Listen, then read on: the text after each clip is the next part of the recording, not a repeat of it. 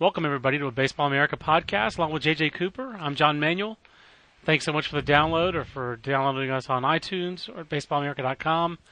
Excited for uh, this time of year of spring training, Major League Baseball games on uh, on MLB Network.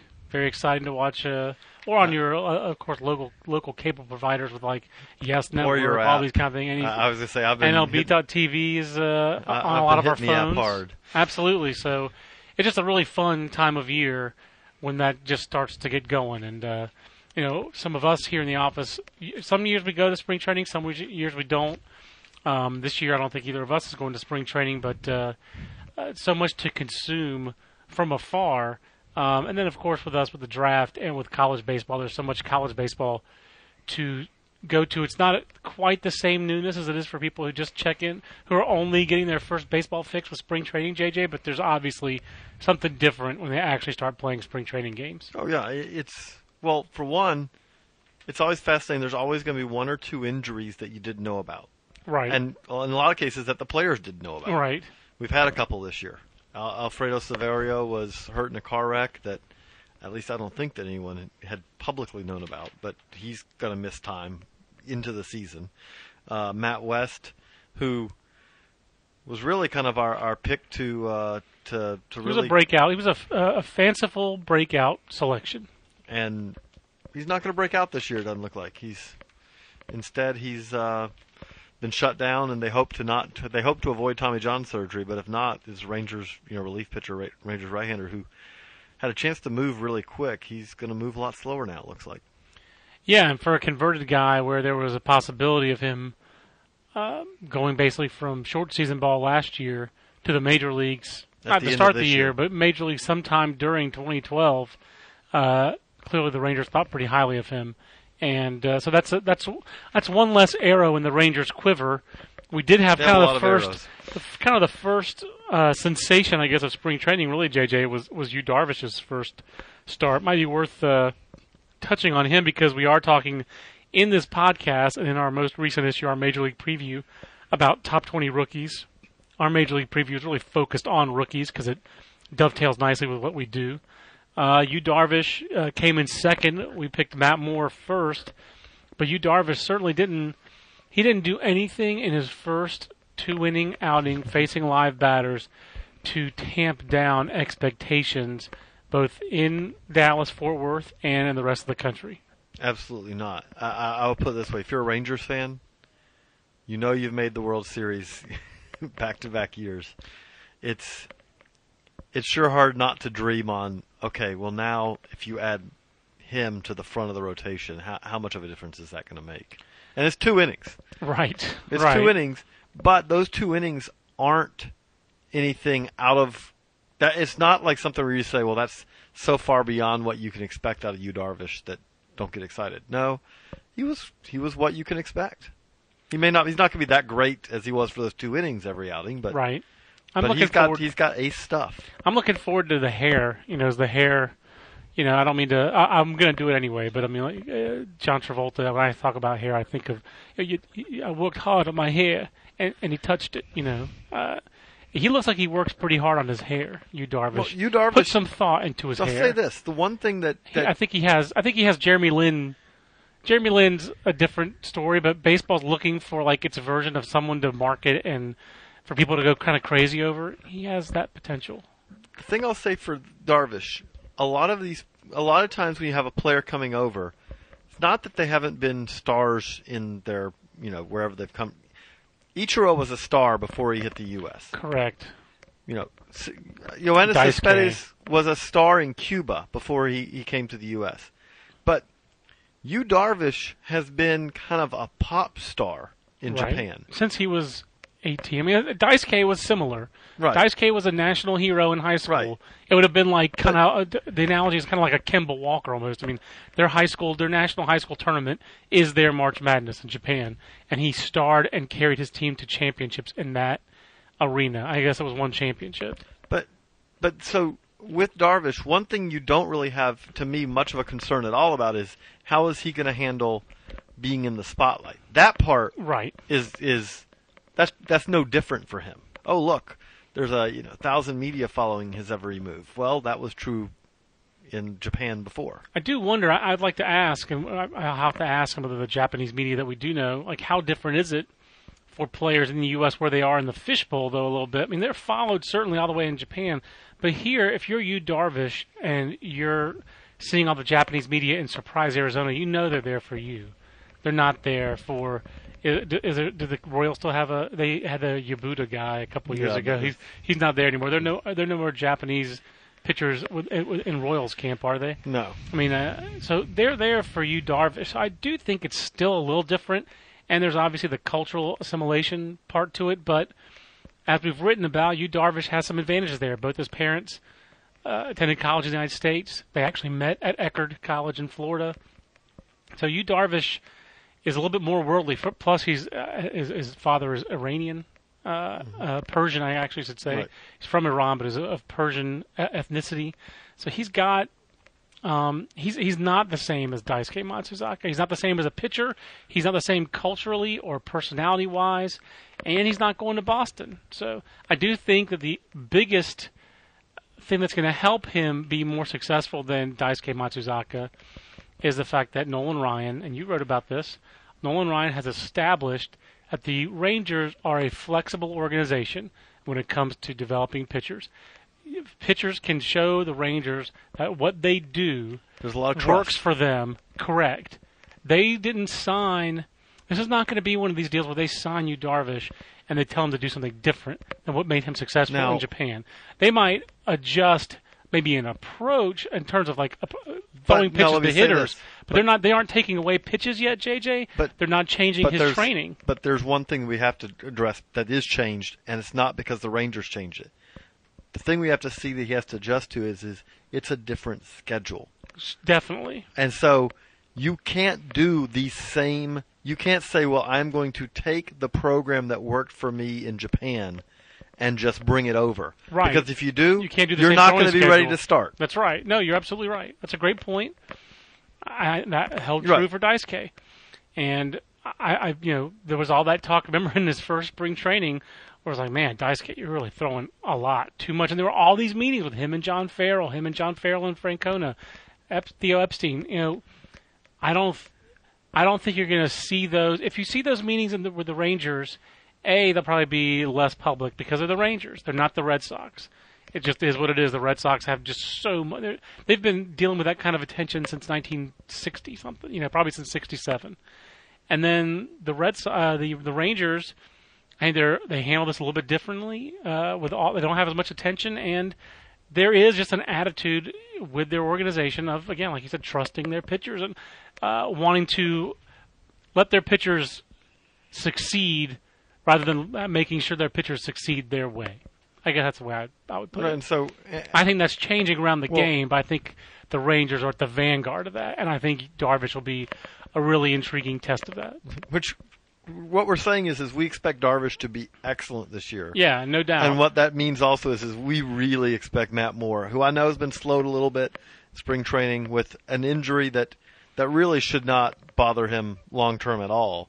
But but we do the top of this list, Matt Moore, Yu Darvish, I think are the two guys who we expect this year really to be impact rookies.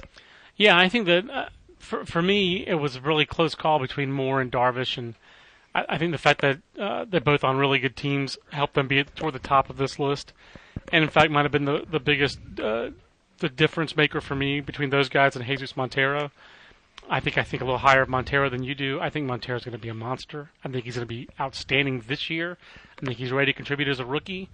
It wouldn't shock me if he hit 20 home runs and drove in close to 100 runs, and uh, Oh, hit close to 300 even this year as a rookie. I'll, I'll give you everything except I don't think it's going to I know you won't give me 300. I won't give you 300 this year. Not, Uh, not down the road, but this year. I do think, though, how they're handling him is a really smart way of doing it. And that's one You're of the not- reasons why. You're not giving up on catching. You're not Right. saying you're not a catcher. But what you are saying is, is Your job is to hit. your job is to hit. We'll keep you behind the plate enough so it's not like something where we're giving up on it. But the other smart thing with that is, is and we're not going to give you a position that you have to learn on the on the fly either. Right. You're going to be a catcher slash DH. Emphasis on DH. Right. Your job is our offense has been terrible. disastrous. I, and I think that he so is. you fix that, please. And I think he's very well suited to do that, and I'm not judging that based off what he did in September. The guy's just track record is that he's hit. He's hit at every level. Uh, and I'm not going to say it like Shaq. I won at every level except for college and high school. You know, but Jesus Montero hit at every level, and I also feel like again, I'm not. I know I sound like Matt Eddy on this. But two years of AAA, he's very prepared. He's as prepared as he, as he could be to hit in the big league. So, to me, if he had been in New York with the short porch and right field, that team where it's a left-handed lineup outside of A Rod and Jeter, and they really could have used right-handed power. He would have been number one on my list if he were still a Yankee. Uh, I do feel that uh, the move across. First of all, you're going across country. You're be, being traded. I think is not easy for 21, 22 year olds. Yeah, I think he'd been dreaming for five, six years that he's going to be a Yankee. Uh, and, and that lineup affords a lot more opportunities to be good. Where he's not going to be the best. He goes into Seattle. He's instantly the probably the second best hitter on their team after Dustin Ackley. Right. We'll see what Ichiro does this year. They're talking no, about dropping him to the three hole, but I think Montero's going to hit the ground really. I'd say running, but he's slow. So I think he's going to hit the ground and be good from day one, just like Matt Mo- Matt Moore and just like Yu Darvish. and then after that, the the toughest guy I'd say probably on this list, we had Mike Trout number four. Yeah, this, this That is where it really becomes difficult because we're trying to do a top 20 rookies. And I think there is, we even have, we've talked about this in the office. We have a little bit of different philosophies as far as what we're trying to say with the top 20 rookies. That if we're ranking them, Mike Trout is going to, you know, going to be higher than four. right. If you're just ranking him on prospectingness, certainly he wouldn't be. But the reality of it is, is that you look at the Angels and you can map out a pretty easy scenario where Mike Trout ends up getting 300 at bats this year. I think you could map out a scenario where Mike Trout gets doesn't really come up till September. I mean, even if he's just destroying Salt Lake, because it's. Which I'm not expect saying that he will just- I expect him to do that. It, it's plausible he could repeat as minor league player of the year. It is plausible, even though he's number, he's number four on our list. Brett we Jefferies and Andruw Jones, only two. Hey, those are the only two. We don't have. I don't have any faith in Vernon Wells, and we don't have faith in Vernon Wells, and that's why um, Mike Trout's fourth on this list. But if Vernon Wells is closer to 2010 Vernon Wells than 2011 Vernon Wells, how are they going to bring him up? If Peter Bourjos has at least the kind of year he had last year or progresses, there is no room at the end for Mike Trout on that big league roster. We're there's- expecting his talent to force him through, and, and the other thing that and just, Wells to stink. but the other thing that just has to happen, the other way it could happen, which I think is, is almost as plausible, is all he needs, because he can play any one of those three spots. Right. All he needs is one of those guys to go on the 15-day DL to Wouldn't, where wouldn't Bob Abreu get a possibility to play out there? I know he's just as old, and I mean he's older than Vernon Wells, but wouldn't Bob Abreu get the? They they don't have a consistent place to put Bob Abreu in their lineup. and They're paying And he- him and he's a decent amount of money, and he's expecting and they have, and they also Mark in the Trumbo. corners are going to try Mark Trumbo out there. I just think the line of players there is so deep. But for me, that team is expecting to compete, obviously, and if Vernon Wells is not getting the job done to me, they'll suck up the money, and if they if they don't get off to a good start, they're gonna they're gonna go to Mike Trout as that igniter. Right. That's why I think. That's why I voted him so high on my top 20. But I think it's extremely plausible, JJ, that he is not even in our final 20 at the end of the year. And they, I mean, he's still not going to be prospect eligible, but it's very plausible that he only plays a handful of games before September because that team, and Bob Abreu might have a dead cat bounce. So Vernon Wells might too. To use uh, these are this is your phrase.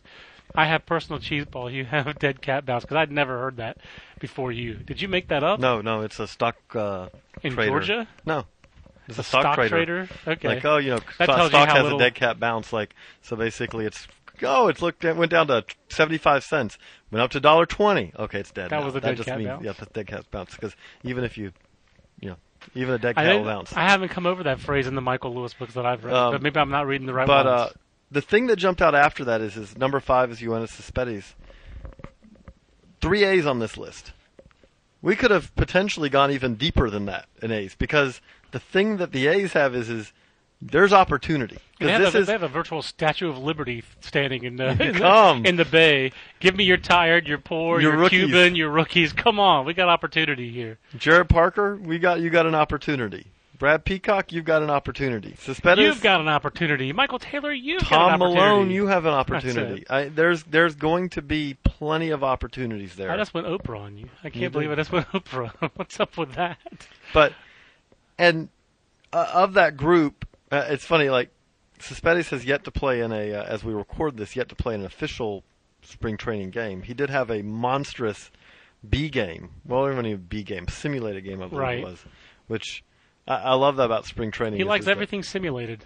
I, I love Simulated workouts, simulated game. He's he's very good at those. But things. I, I do love though that the uh, you know, and hey, it was good reporting. You, you should if if a guy hits a pair, if a guy who's yet to play in a game, so everyone's interested in him, hits a pair of home runs in a workout, you, you mention it. Correct. But it, it it is funny right now just how you know. It's it's what's great about spring training is how the mi- the minutest things that in regular season kind of eh, whatever right now are important. That's a it's a melange of outfielders in uh, i- i- in Seth Smith, Coco Crisp, Josh Reddick, Collin Cowgill. I mean, I'll put it this way: if you expect the A's to be better than awful this year, because I think there's a lot of expectation that, especially in that division, they're they're going to be pretty bad. Cespedes is going to have to be a big part of it because he's the. There, there's not a whole lot of cornerstone guys in that lineup. one of course the other one that everyone wants to see, and, I think it's funny that he's not on their 40 man roster as of right now as we record this. It's Manny Ramirez. Um, that's going to be a whole. He, he, I'll put it this way: he's not a cornerstone guy now. I know. I'm just saying, but that's a whole other dimension to me of the Cespedes story. Um, it's an odd choice of mentor. You know, Jermaine Dye. You couldn't go get Jermaine Dye if you want a right-handed power old guy who used to play for the White Sox. You know, how about Jermaine Dye? I'm just surprised that that was the choice that the A's made. Um, I guess, uh, yeah, they are the A's. They're smarter than everybody else. So, um, I don't really think they think that anymore. But uh, I, I think there are still. It was a curious choice to me when you have so many rookies around. My first choice of veteran off the scrap heap take a chance on would not be the guy who who's known for being corrosive in the clubhouse on winning teams with in a, in a good situation with really good clubhouse guys where he'd won and made hundreds of millions of dollars. And that was what Manny Ramirez was in Boston. So I don't think he's humbled necessarily by his suspensions. So if he makes that team as on that roster, he just is not. He wouldn't be my first choice. No, I'm, sup- I- I'm I- surprised they've put him. That that the A's of all teams Well- signed him with all those rookies around. And especially because at this point, to me, the the problem with it is is that there's not a whole lot of upside to it. The the likelihood that Manny Ramirez is going to be the Manny that we remember Right. is very very small at this point. He, he's old enough now that the reality is is that even if you do take wonderful care of yourself and all, it, it's really hard to produce. And I'm saying, I mean, you, you need a right-handed hitter in your outfield. Why wouldn't you give those oppor- uh, those at bats to a younger guy like a Michael Taylor or a Collin Cowgill and see what you have?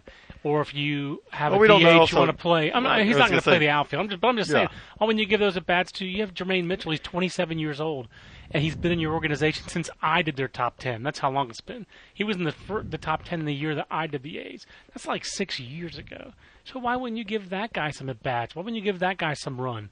Uh, you know, you have Chris Carter and Kila Ka'aihue and Brandon Allen, and give those guys some run and see what you have at the DH spot as opposed to Manny. That one, that's it's a small signing. It's just a vexing. Right, and if, Signing. we don't even know right now he's going to make the roster. So Right. this, this could be a, a Right. tempest in a spring training It could teapot. it could be. I just wouldn't want. I wouldn't want him around my camp. So we'll see how that plays out. I have a feeling that would be So- really interesting to make to to see how he affects Yoenis Cespedes. So who on this, getting past the top five, who on this list stands out to you? By the way, if you were listening to this and you haven't seen the list, just go to baseballamerica.com. We have it up on the uh, on the major season preview drop down. We have all of our season preview co- coverage. But but who jumps out to you as as someone who you wouldn't be surprised if when we're all said and done if we're voting them rookie of the year? Uh, Yonder Alonso, uh, and and uh, he's at eleven, and Bryce Harper at ten. Um, Harper's the obvious answer because I believe in Bryce Harper as far as I, I don't I don't I don't think he's going to go out there and hit 220 or 230. I think he's better than Justin Upton. I mean, that was what we talked about in our office. Hey, uh, teenagers, Al- A-Rod and. Justin Upton are the Those two are two good that jumps out. examples. I've been talking about Bryce Harper as the A Rod, the next A Rod for several months about how like he's going to be the guy that people love to hate. Did you see that he quoted? He was quoted the other day saying that himself. He intends to be A Rod. I mean, I think Bryce Harper is going to be. is I I, think, think- he's going to be good from day one. I do think that he has a little bit more self-awareness about who. A Right. Rod, A Rod was A Rod without trying. A Rod wanted to be liked Correct. and Just was doesn't know how. incapable of. And I will make the analogy uh, that A Rod to me was a lot like kind of a Chris Webber, and that Chris Webber didn't know how to be street. He wanted to be Jalen Rose, but, I don't think not. A-Rod- I I think A Rod wanted to be a tough guy, and he's just not. But he wanted to be a tough boy. guy, but at the same time, I think he wanted to be. I think A Rod wanted to be the face of baseball. Yeah, he the wanted to be Ripken. loved. I think he wanted Right. to, not to be That's a good way. guy. I No, think he I wanted think to be the right. Cal, the next Cal Ripken, the guy who everyone in baseball says that is the ambassador of baseball. You mean like Derek Jeter? Right. That's what he wanted to be. Right. And it just wasn't to be. But he he, he was trying. Bryce Harper's not saying I want to be the Cal Ripken. I don't think Bryce Yeah. Harper's saying I know that there's going to be people who don't like me. Bring it on. I want to be the best player in baseball and The difference is that a is he's kind of like, unlike LeBron James. I know we're going a lot of sports analogies here. He doesn't. He won't mind being the villain. A, B, it's his style of play that will be very different from Alex Rodriguez's because it's kind of because he talked about he Bryce wants to Harper- be P Rose. He played like Bryce, P Rose. Bryce Harper. The, the funny thing, and that is the he funny just, part he of it. just is- hits like George Foster, 1977. Right, but the funny thing about that is, is that, and there is, I, I think, some truth to that. Pete Rose, if you said how Pete Rose played, and you compare it to how Bryce Harper, the the perceptions out there that are negative about Bryce Harper, there's a lot of similarities. absolutely, yeah, like absolutely. Pete Rose, the funny thing is, is, and this is what I've said about Bryce Harper, and I don't need to. I- If you listen to the podcast regularly, you've heard me say it on here before. Bryce Harper, all of the main problems with Bryce Harper that people have are things that if you are on the other team, you hate him. They're not things that if you're on his team, you necessarily hate him. because Pete it's not Rose, false hustle. It's Pete not Rose, false. The same. You could say the same thing. If Pete Rose was on the other team, you hated him. That's the difference with him, him and A Rod. It's not a false hustle. It's If not was- slapping the ball out and saying you didn't slap it out. It's trying to run the guy over at first to get the to be safe. That's exactly what I was about to say. If if if a, when A Rod's trying to knock the ball out of Bronson Arroyo's hands, he kind of slaps at it like he's trying to slap the purse out of his hands. If Bryce Harper had been running to first base, Bronson Arroyo would have been It would have been, he'd rows been Ray back.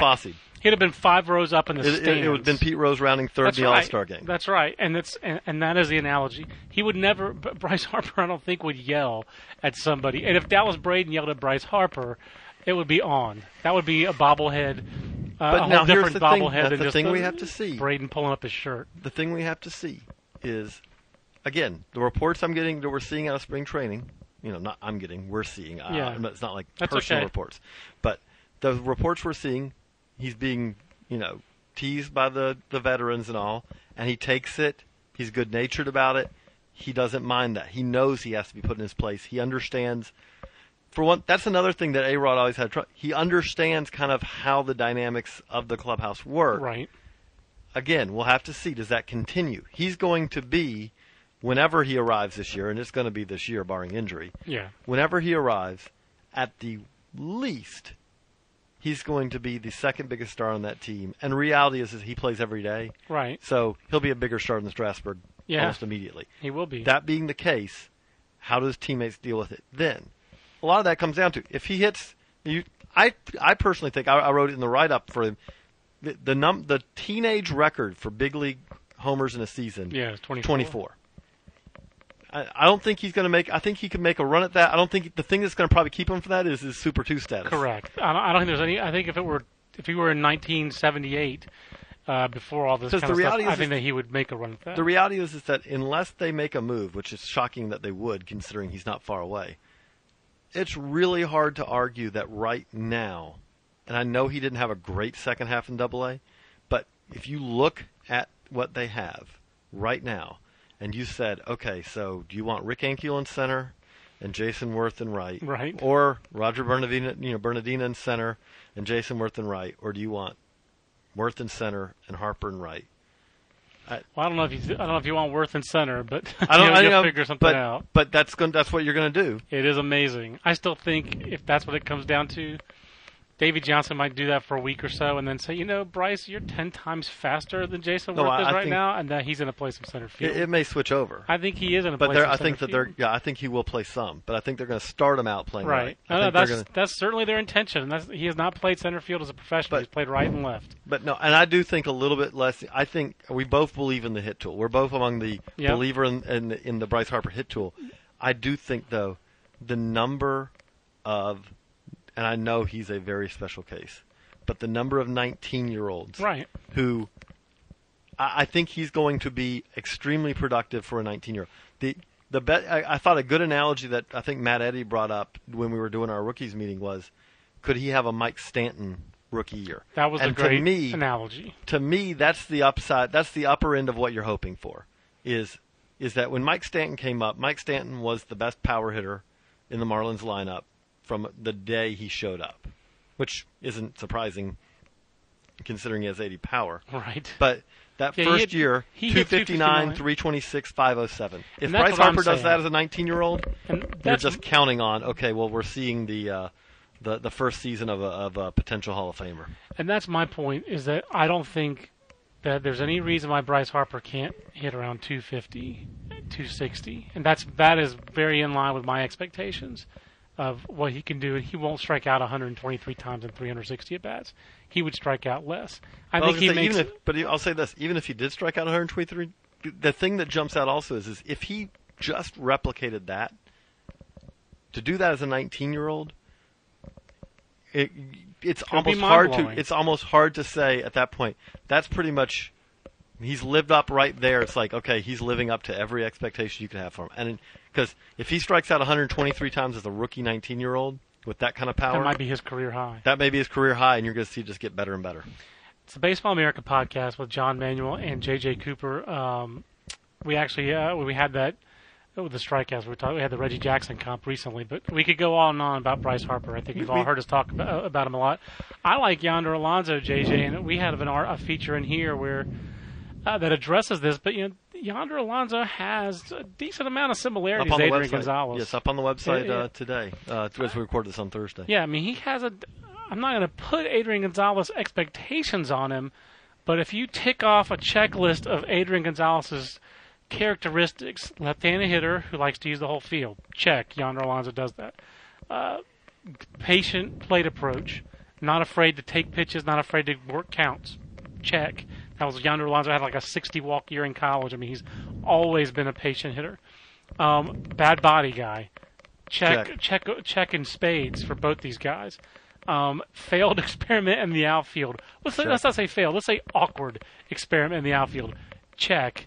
Um, Trade cleared up the spot for them to go back to their natural spot, and they were blocked behind someone who was uh, one of the top first basemen. the in main league. thing for me, the biggest similarity is that his, the hitting ability was ahead of the raw power, and that is really what that, that's what you have, um, and that's it's right there. And that's what I like about Yonder Alonso. And I, that's why I think he's going to be successful. And he's 24. He's ready to be good Oh. from day one. So I- I, expect him to be good as a rookie. I, I, don't. I, I he was a little bit lower on the list than I would have had him, but it's not my list. But I, I like Yonder Alonso as a guy who goes right in there and is really ready to hit. But we have an interesting piece also in the front of the col- of the issue of the Major League Preview issue. I'm not sure if this has made it online yet, but That's going up on Tuesday. the charts that uh, that Matt Eddy did about ballpark factors and these guys, and um, I, you know, if he has a, so Adrian Gonzalez had a 127 ops plus and an 862 OPS, and his first full season as a regular in 2006. And the key thing is, is also at the age of 24. Yeah, I think Yonder Alonso could approximate that. I It mean, would not shock That's me if he had that interesting kind is, of is that that both of them came up that is. and really uh, it, it, the the career track is is pretty similar there too. The amazing thing that the, the, the problem for him will be, and he's going to have to have this all fields approach. Worst parks for home runs by left-handed hitters. One target field, which was a little bit of a shock, considering that you're building that park and you had J- John Mauer, uh, Jo- J- J- Joe Mauer, Joe Mauer and Justin Justin Morneau, and Jason Kubel all homegrown guys, all on your roster at that time. Oops. A little tone deafness there by the by the Twinkies. Not not only that, but you and you had you know like Joe Mauer is signed. Oh, he'll just be around for the next eight years. Well, yeah, obviously he wasn't uh, signed to that contract yet when they. Uh, Designed it, but yeah, um, but yeah, uh, to Target Field, the only tougher home run park for left-handed hitters than Petco, and Petco actually does not make it into the bottom five for right-handed hitters. So you know it's going to be he's going to have to use the entire field. But I, I think that he can. I think he can be that kind of guy, and I expect big things out of Yonder Alonso. I mean, he's he's a very very good hitter, and the biggest difference to me is that Adrian Gonzalez is a better defender by a decent amount over Yonder Alonso. So That's a big difference. I, I think that Yonder Alonso will approximate Adrian Gonzalez offensively. I don't think he's a, ever going to be a 40 home run guy, but I think he'll approximate him offensively, and he'll be a lesser player defensively. and I think he's the the perfect fit. You, you got he the trade for him was perfect because he went from being a square peg in a round hole because he would have been probably they would have tried him at left field, and I think that would have affected his offense because Right. Yonder is not a left fielder. Or a third base. Now he gets to do what he actually can do, which is play first base, hit, and in the middle of a lineup before long. I really think, and and to me, the other guy that very similar to that, Zach Cozart is he's 26 already. Uh, the best way I can put it is, is Good point. if Zach Cozart is not ready, Zach Cozart will never be ready. Cause Yeah, he'll be a career backup Right. if he's not ready right now. but that being said, I think he's got a chance to be the uh, the NL Rookie of the Year, and the reason I say that is is he plays shortstop, so people value that, understandably. It's he's on a he's on a contending team. he's on a contending team, and if and the thing about it is, is he puts out he puts up especially he puts up counting numbers. I, I mean, we've gotten more sophisticated now, obviously, uh, Right. you know, with the voting and all this. That being said, when a shortstop puts up, I, wouldn't be shocked at all to see him put up 15 homers this year. yeah, and I think the other that park, especially. the big question for me was Zach Cozart. I, I don't think there's a question that he's going to be a competent regular. The question for me is, is he going to be just along for the ride with the Reds, or is he going to be an integral part to them winning a division? And I think the difference in that is how patient is he, and can he be a leadoff guy if they need a leadoff guy? Or number, I think Or number two I was gonna say, I- I think he's going to end up hitting number two for them a lot this year. I, I, I, I don't think I think he'd be miscast as a leadoff guy. He has shown some patience in the past, but he's also had some years where he's Right, been I very don't- I don't think- the they don't have any. They don't have any guys. They don't have a the leadoff- top. That's right. They don't have they, a they don't have a leadoff leadoff guy. hitter. And I think he's as much of a leadoff hitter as Brandon Phillips is. I think he's much more of a leadoff hitter than Drew Stubbs is. So I think it's that. That's to me will be the difference. I think if he's just competent and is a seven or eight hitter, and it's tough to be an eight hole hitter in the National League. There, guys talk about the challenges there. You get pitched around, you know, and the, there are other times when you're pitched to very aggressively. You know, it's hard for young players to get used But- to. I think he'd be capable. If, if he's a capable seven or eight hitter, that's one thing. But if he's good enough, or Dusty Baker put, gives him some time at the the first or the second lineup. spot in the lineup, then I think he really does have a chance to be a, a rookie. The interesting thing about that Reds lineup is you're right. They don't really have a true leadoff. They don't. The other interesting part of it is, is that if it all comes together, though, I don't know who bats seventh or eighth in that lineup. Right. Their seventh or eighth, their eight hole hitter could be Mesoraco, Who- I mean, who, who could also he could be a monster in the eight hole because a lot of eight hole hitters see a lot of fastballs. That could be a, a beneficiary. for Because they just don't Mesoraco. like. If you look at it, if Scott Rolen stays healthy, there is not. If if you put Cozart, the thing that Cozart gives him is is that they had nothing at shortstop last year. They had a They had a they very had natural eight hole hitter. They had last year. very natural eight hole hitters at shortstop last year. What they have this year, if Cozart provides more than that, then what you're talking about is, is you are going to have a lineup where you don't have an obvious out in the lineup. Who was the biggest split guy between you and me? Was it Drew Pomeranz? Because I had Pomeranz shoved up my list pretty high, and I don't think you had him. I, I, I didn't. I think. I, I don't think pitching in Coors, adjustments as a rookie. I, I think it's hard. I think it's obviously it's hard to pitch in Coors as a rookie. I, he's going to get opportunities. There's the, that's that's definite. But I, I just think that at the end of the year, let's say he does make 30 starts, you know, 25, 30 starts. Yeah. I think it's 25, 30 starts with an ERA closer to five than four. I think he's I think he's going to be a 25 start, 4 ERA type of guy. I do I would feel better about him if he, um, you know, he relies so heavily on his curveball. It's going to be really intriguing to see if he can spin a curveball at altitude. Right, because that's but the tough place. humidor seems to have helped, helped. guys do that. So, you know, Jhoulys Chacin put up a 142 ERA plus as a rookie there. You know, he had a 360, 328 ERA, 362 last year. I think that Drew Pomeranz, Jhoulys Chacin's really good. I think Drew Pomeranz can be better. I think he can go there and succeed as a, as a rookie.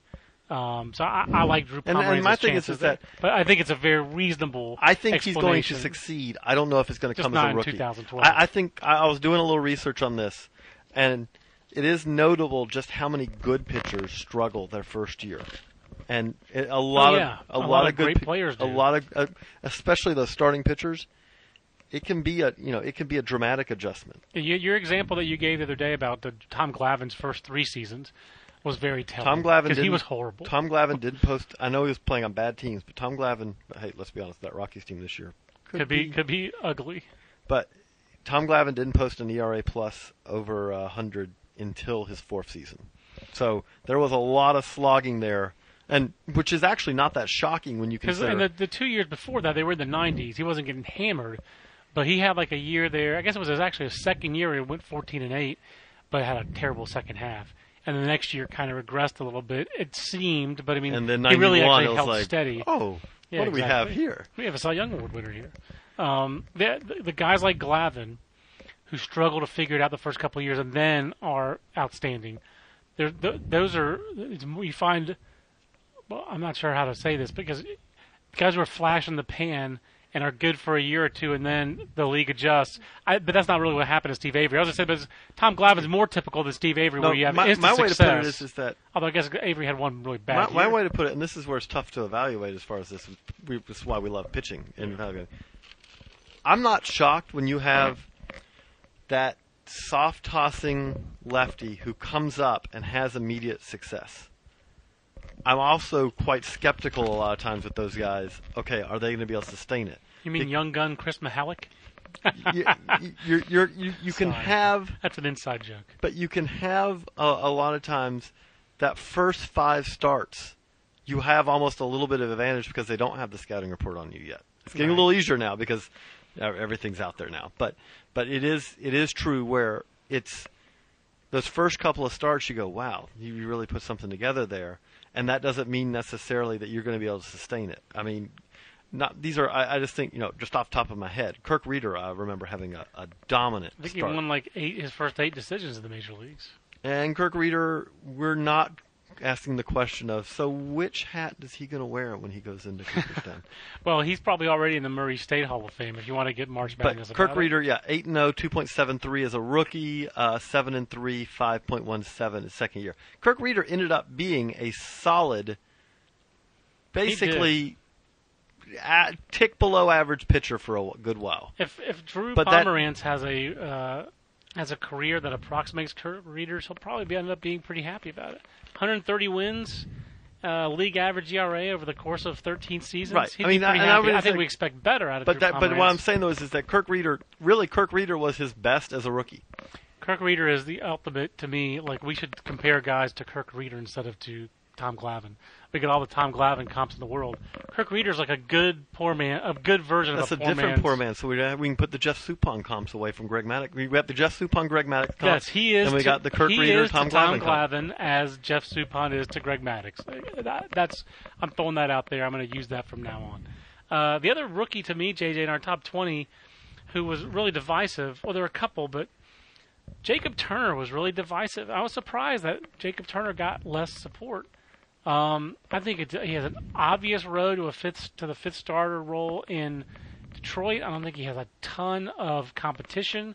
I think he has a low bar, and I think it's very possible he could go out there and have a 4 ERA and win 10, 11, 12 games, and be, uh, you know, a very capable fifth starter for the Detroit Tigers this year. Well, the good thing he's going to have for him is is that he, he's going to be on a team that's going to score him a lot of runs. Yeah, no doubt. That being said, I, I guess I, I would say that I think why there was some resistance, part of it, he can blame on Rick Porcello Right. because there's been so many comps of him. It, he he has a very similar approach. If you are taking the Jacob Turner scouting report right now and comparing it to the Rick Porcello scouting report, rewind it, I guess three years. There's a lot of similarities. I think he's more of a curveball guy than a slider guy, if memory serves. But um, Porcello was supposed to have a big time curveball in high school as well. I mean, the breaking ball was supposed to be more of a swing and miss pitch for Rick Porcello. It's turned into more of a ground ball pitch as a professional. Right, and that's the thing. Turner's, you know, we, what we've seen as he's climbed the ladder is, is it's become a little bit more. He, he's been a weak contact guy, which we'll see. And then when he got to the big, it's eight, you know, it's se- basically eight strikeouts per nine innings. I mean, it's seven point seven for him, you know, over 246 innings pitched. I think that's a little f- too faint a praise, but he hasn't dominated. and when he went He's to the big leagues, he good. got dominated. Yeah, but he was 20 years Yeah. old. No, yeah, no, no, no, know. starts. No, that that's my thing. Is is that it was three starts and he was 20 years old. I don't know if this year. I don't know necessarily if we know that he's that there's this massive learning that came from those three starts where you say, okay, this year he's ready to make a, a, a big leap. He's going to be 21. A lot. Yeah. It's hard. To, it's hard to pitch in the big leagues at 21. It is. Uh, you know, to me, he again, he doesn't have a ton of competition for that role either. Oh, I think he's going to have opportunity. Yeah, I just don't know the reason I was kind of 40 prospect in our top 100. So opportunity plus top 40 prospect to me meant he automatically had to See, and this list. is where we and we've we had the, we've had this discussion on other guys too. Twenty-one year old pitchers generally, if you said twenty-one year old hitter, I'm much more likely, no matter how high we rank them, I expect a lot of these pitchers to struggle their first year, and then get better and better. right. Which and is if where we're, we disagreed on Mike Montgomery. right, Not making because I don't because I. I, I'm I am the Mike Montgomery. You know, if I'm not the president of the fan club, I, I'm at least Well, you uh, definitely. I'm on the board. You, uh, if I, I think I was president in 09 and, tw- in 2010. And So I you, just took you, over. You took it. You took that mantle when you saw him in uh, in, in in, Kinston, and you've run with it. So, I- and it doesn't mean that I don't like Mike Montgomery. no, you like him a lot too, I think. But I like him a lot. I had him in my top 20 rookies. I had him at 16. My contention is, uh, we're, we thought we were going to re- recreate this for last week's podcast. Now we're going to do it for this one.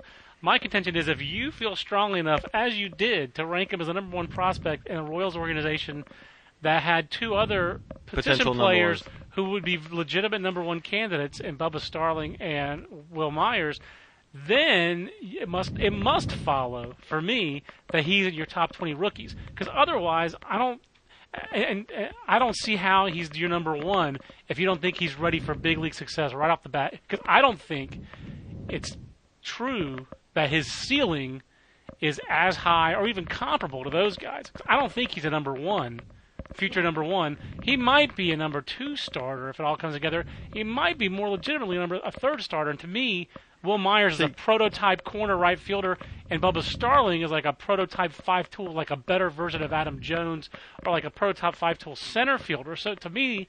If you didn't believe that Montgomery See, was no, polished if enough I think to be, if I think be he's going to be number two, which I do, right? I would argue that a number two, like compare a number two to a, if he was a number two and Wil Myers is a prototype right fielder, I want the number two. I, I got you. I Left, especially that. lefty number two. I, I I actually think it's pretty hard to find prototype right fielders. Oh, I'm not disagreeing I mean- with you, but I think it's also even harder to find. Right, but Wil Myers, I, I think I'm thinking prototype is like a 30 home run guy. I think Wil Myers has that kind of offensive upside. He was number 10 in baseball all of last year. Maybe I'm giving him too much entering last year. Maybe I'm giving him too much of a mulligan, but he had what was it, a staph infection, and a learning a new position, and a 20 year old in Double A. If that doesn't get you a mulligan, I don't know what Well, does. he does. He- that gets he- me a bigger mulligan than struggling in AAA and the PCL when you know you're out of school for three years now, and. Yeah, so I was with you. I like Mike Montgomery. I and, again, I buy my- and, and we- I, and I we- buy and he where- be your number one Guy. Where we disagree, and we've we've had discussions in the office. Where we Yeah. disagree is is that I, when we're talking about a top 20 rookies list, Right. My top 20 rookies list. You're like you are to pitchers as Matt Meyer, Matt Eddy is the catchers. Matt thinks there's no way a catcher should ever make a rookie top 20 my, list. my my top 20 rookies list has a has a more relievers than most guys do on it because when we get down with- at the end of the year and we had this discussion in that meeting Right. and there are people who said you know i'm not saying he's not going to have a good year but this is our preseason list i'm going to go with the guys with the higher upside and all that but when we get done at the end of the year we have a we've we've had a whole lot of guys who at least are in the argument for rookie of the year at the end of the year the brad zieglers right, right. you know By uh, the way, My, Mike Montgomery's strikeouts per nine is 7.9. It's not so much higher than uh, than Jacob Turner, Mister Mister not dominating enough, weak contact guy. that is true So, Sorry, I got a little. Uh, got Someone little forgot Bowie to turn going. their. Uh, I did forget to turn my cell phone off, but at least we're not on the air. We're just on the podcast. so- But but no, but my point is is that I expect my expectation. Uh, actually, it's going long enough. You got to turn it off now because it's going long enough. We we may have to pay royalties on that. Uh, come on, But uh, um, David Bowie's a relaxed kind of guy. but so my thing is is that my expectation for Mike Montgomery is this: this is the year that he takes the step to making it to the big leagues, and essentially. But I wouldn't be shocked at all if he had a half season in the big leagues, much like Danny Duffy had last year. And see, I, I've thought about that too. He's better than Danny Duffy. If he's the number one guy, if he's a number two, he's better then- than Danny Duffy. But he's not better than. Is he again, not more prepared He's not to better, be but he's not really better than, than Danny Duffy? He's Danny not better than Greg Maddux, who had a five and a half ERA as a I rookie. I follow you there. I'm not comparing him to those guys. No, I'm but- but comparing my- him to Danny Duffy. And Oh, Danny think- Duffy's from Lompoc, as I like to talk about. This guy's from Hart High School in South Central, not South, Southern California. Danny Duffy was the big fish in a small pond. This guy was the number two starter on his high school team because of Trevor Bauer. D- Danny Duffy was rushed through with a horrible Royals team and uh, an organization that was building talent, but he was at the front end of that wave. M- Montgomery's right in the meat of that. Got a full year of AAA, not as rushed as Duffy. To me, he's better prepared, more athletic, more talented. No, I think should better be than, better than Danny I, Duffy. I expect him to be better than Duffy, but where we disagree is is that I think, again, I, maybe I'm going too far on this, but it's not that there can't be pitchers who succeed as rookies because obviously there can't, and there are a number of them. right. But that there are, if you look at a list of the best pitchers in baseball, there are a whole lot of them who struggle that first, that second year.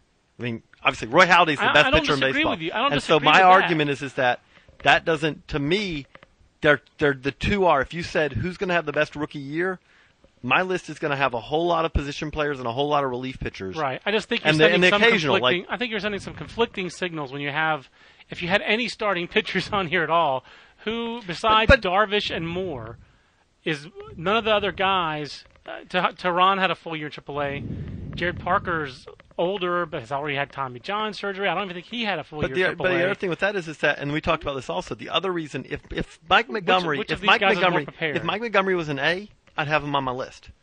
you don't and- think he has opportunity in Kansas City? Not, no, I don't think he's going to. I think that the most he'll probably make is 15 starts this year.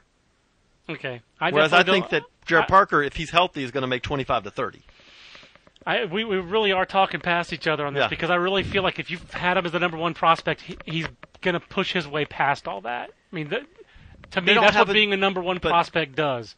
That's all. I, I I think I'm agreeing with your argument more on the rookie side than I am on the number one prospect side now. Whereas before, I was agreeing with you more on the number one prospect side because I believed I liked the conviction, but I think the conviction has to carry over. To me, they're actually kind of incompatible. To me, I do not have. Again, I believe in. If you're talking about the next six to eight years of Mike Montgomery, Right. I am a staunch believer. Right. If you're talking about the beginning of the 2012 season, there is nothing I have right now. There is no evidence. we're not talking about April. We're talking about no, six we're talking months. about April and May and June too, though. And Yeah. if you have, I have nothing. I have no evidence right now that says, for one, the Royals contending. I still believe is at least a year away. Right. If that's the case, there's no reason to bring him up early. For two, there are I things. think there he's- I hear the interrupt. I'll interrupt you there. The reason to bring them up as early is the rest of their pitchers stink. but They no, do. but but here's the thing: from a from a to. cost standpoint, like if you again like with Bryce Harper, you don't need him to make those starts. If you give those starts to Felipe Paulino in April, and you see, okay, can he follow up what he did last year? That's more valuable to the Royals while keeping Montgomery from starting his clock. And there are legitimate things that Montgomery has to work on. Montgomery needs to have a better breaking ball. Montgomery needs to improve his command. So there's reasons to say we're going to take it slow with you. I, again, I'm agreeing with all those things, but to me, a number one prospect pushes through some of those issues that you've all the issues that you've mentioned. Unless he's the number one in a bad system, and he's not. He's number one in a good system. So Okay. For me, Well, they're incompatible. We got some questions, so let's get to the questions so that we. yeah, we did. We hit- we but we, but uh, we actually I did not think we'd be able to recreate No, we were the uh, the, The passion.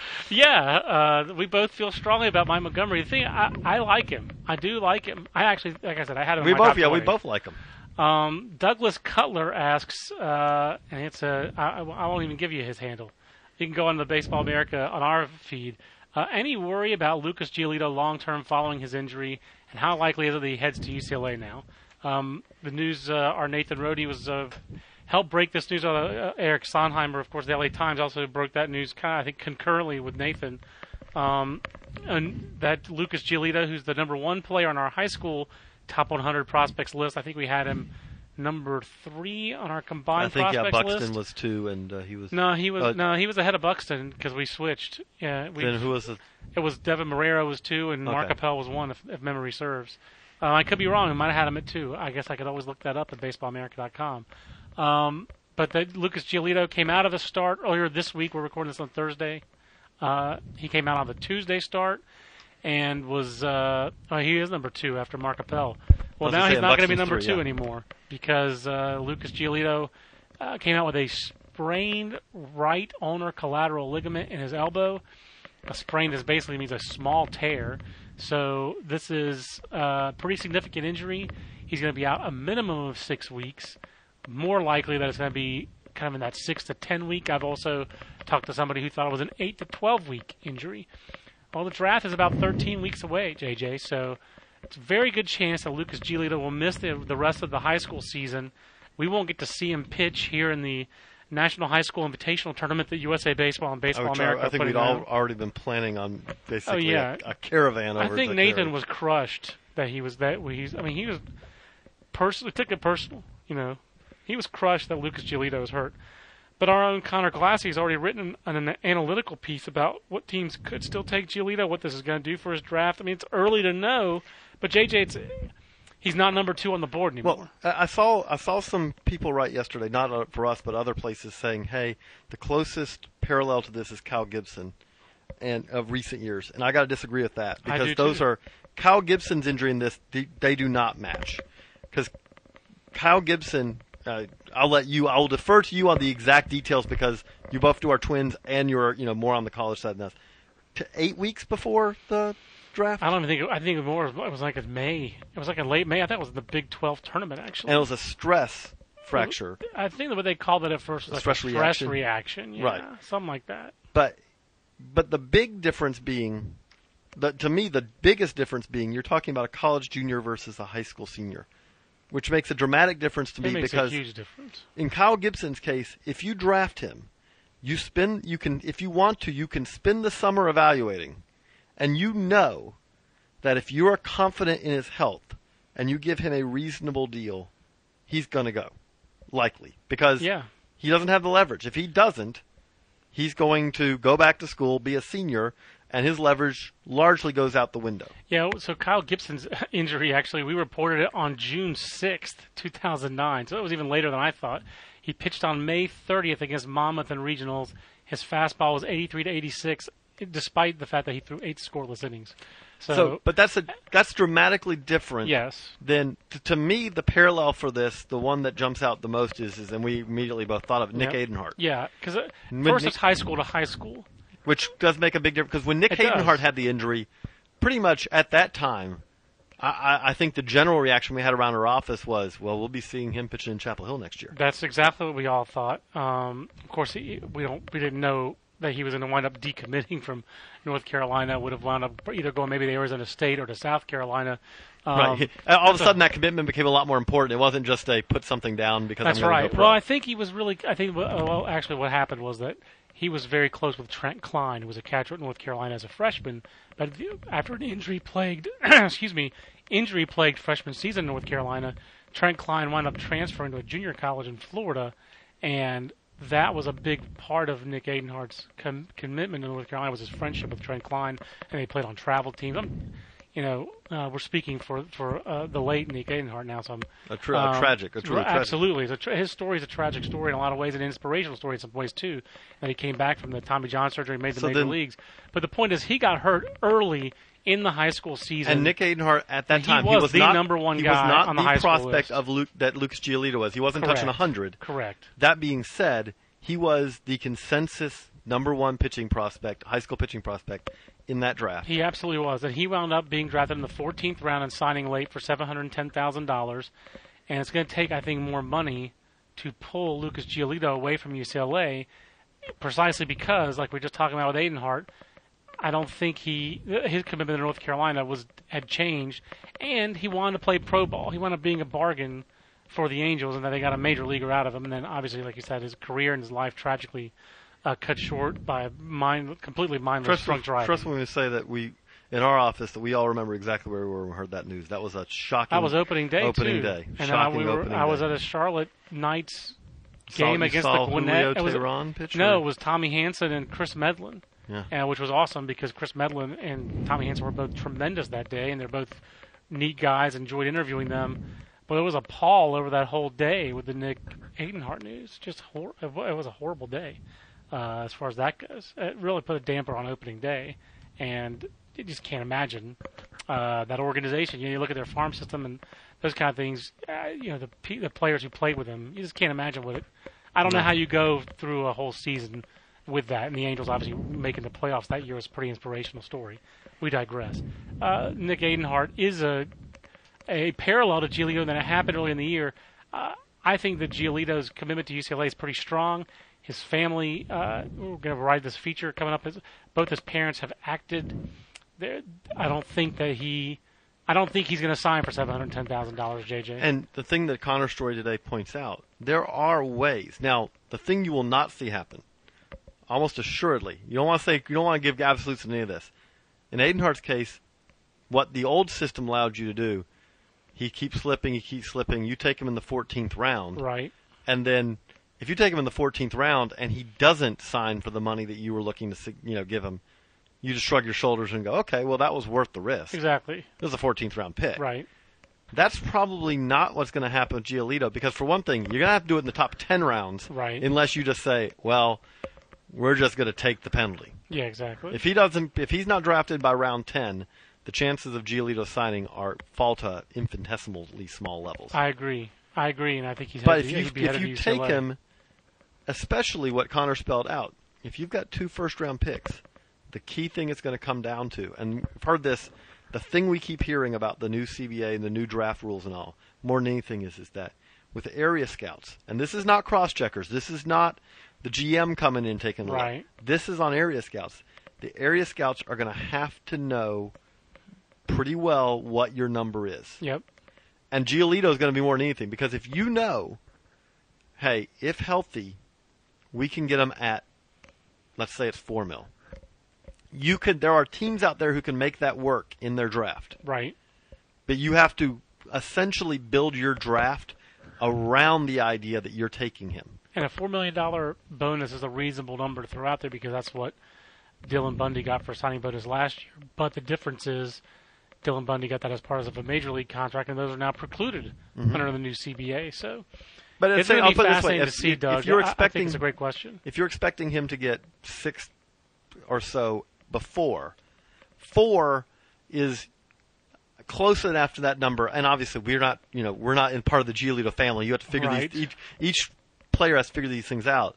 But then you're it's still in that number where you're saying, okay, well, I know that the number I could get, the maximum number Right. in a couple of years is going to be like seven point five. Right.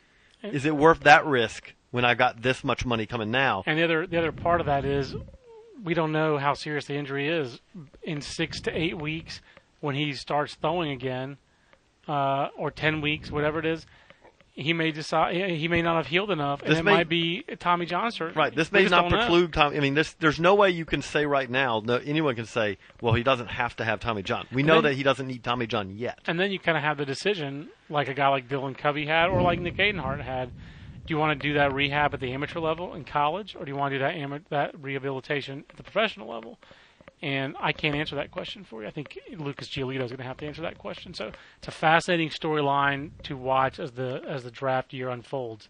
Uh, JJ, we have one other question, and then we could probably wrap up. Uh, from Whoa Doctor, uh, a good uh, Ernie Harwell in the uh, in the Avatar, and it's uh, also uh, obviously his phrase. Padres are moving Kelly, Casey Kelly, to the left side of the rubber and speeding up his tempo. Good, bad, inconsequential. I love the speeding up the tempo part. I mean, uh, I, I guess we both grew up watching the Braves, so I just remember when they did that with Larry McWilliams. It sticks out in my head for some reason.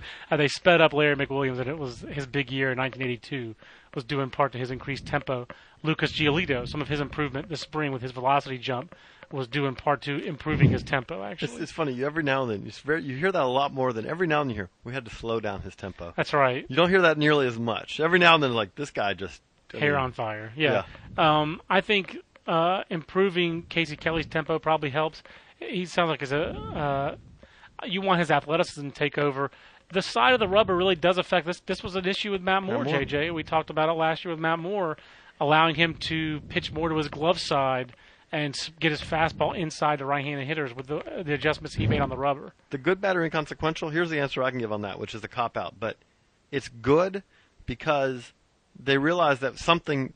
We need to be tweaking some things. That's right. That's what we're way to put doing, the stuff is not adding up to the results that we expected. So let's analyze this and try to figure out what can be done to improve that. I will direct you, uh, Mr. Woe Doctor, to uh, if you go to under the college drop down. My column is under the college drop down. It just says it's the last column on the drop down. Says John Manuel, um, and then you have uh, with pitchers, tiny tweaks can make a big difference. That was a whole column I wrote about standing on the rubber because uh, I, I'm interested in that. And so yeah, like uh, JJ talked about earlier in the podcast, pretty much anything pitching We're, we'll, we'll, we'll report on it and we'll try to get into why would you do that kind of thing and wow that's really interesting usually you know so uh, we definitely like talking about that kind of stuff So, yeah, I think I, I do think. Obviously, we'll, we'll see the results. You know, uh, six months from now, we'll have an answer to that question because sometimes you make a tweak like this and it doesn't make a difference. right oh, Sometimes Oh, yeah. you find a pitcher finds I'm not comfortable over there, right but sometimes it can be the thing. Again, the Matt Moore.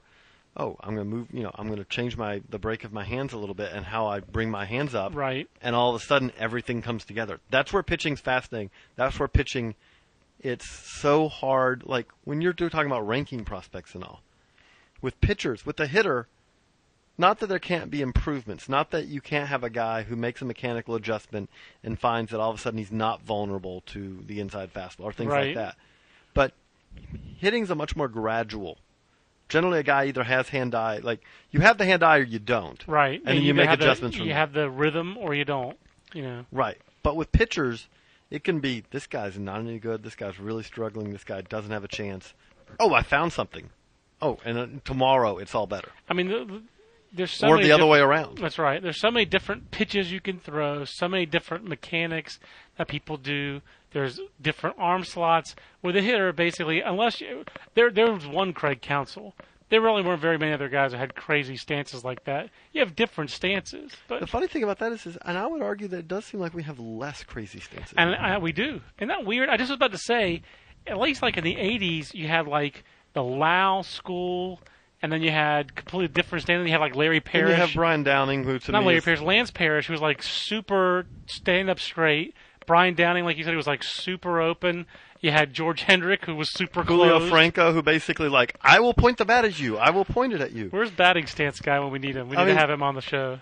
But but yeah, and now you don't see that many. You don't see that many stances where you go, wow, that's just different. Now that Craig Counsell has retired, who has the craziest stance in the major leagues?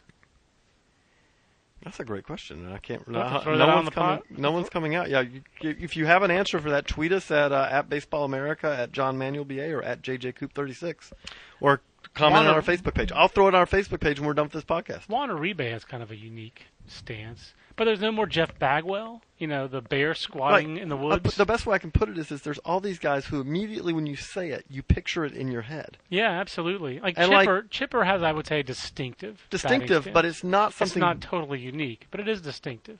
right. But it's also it's kind of uh, if you're a hitting coach, you'd say, okay, I'd teach that. Yeah, it's oft copied. That's what sticks out in my head. Is that Whereas, like, if no one's saying seeing Brian Downing stance and going, yeah, I'd teach that.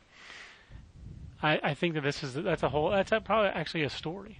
There's probably a story in the Yeah, batting we stance because actually I think I have talked about this with a scouting director. It's starting to come back to me now that because it, the hitters are more homogenous these days because of the preponderance of private hitting clinics. and they're not going to teach you. that all- you don't. No one's figuring it out on their own as much. that's it because there's less pickup baseball. Basically, there's less There's- so much less sandlot. There's baseball. less something where you're saying, I'm just Oh, going to try worked. something crazy. Oh, it works for me. Well, you don't even think it's crazy. It's just natural. It just comes natural to you, and you aren't looking in a mirror. Hank and you're Aaron- you're Hank also- Aaron's not gonna bat backwards Exactly. You're also not seeing it in video. I bet you there are hitting coaches who take their twelve who take twelve year olds, and you know bu- break them down on video for a price, and that's that's where the game has gone. So, um, I think that's I think we may have actually answered our own question, but it might be worth a It's column. worth, it's worth a story, sounds I like. think it's worth a little more investigation. We hope this was worth your hour here on the Baseball America podcast. It was for us. We have a lot of fun doing these. We thank you for the download. And uh, yeah, if you have questions, again, you can e- send those into us either via email, podcast at baseballamerica.com, or at baseballamerica at jjcoop36, at John Manuel BA on Twitter. For JJ Cooper, I'm John Manuel. We'll see you next week on the Baseball America podcast. So long, everybody. Everybody in your crew identifies as either Big Mac Burger, McNuggets, or McCrispy Sandwich. But you're the filet fish Sandwich all day. That crispy fish, that savory tartar sauce, that melty cheese, that pillowy bun. Yeah, you get it. Every time. And if you love the filet of fish, right now you can catch two of the classics you love for just $6. Limited time only. Price and participation may vary. Cannot be combined with any other offer. Single item at regular price. Ba-da-ba-ba-ba.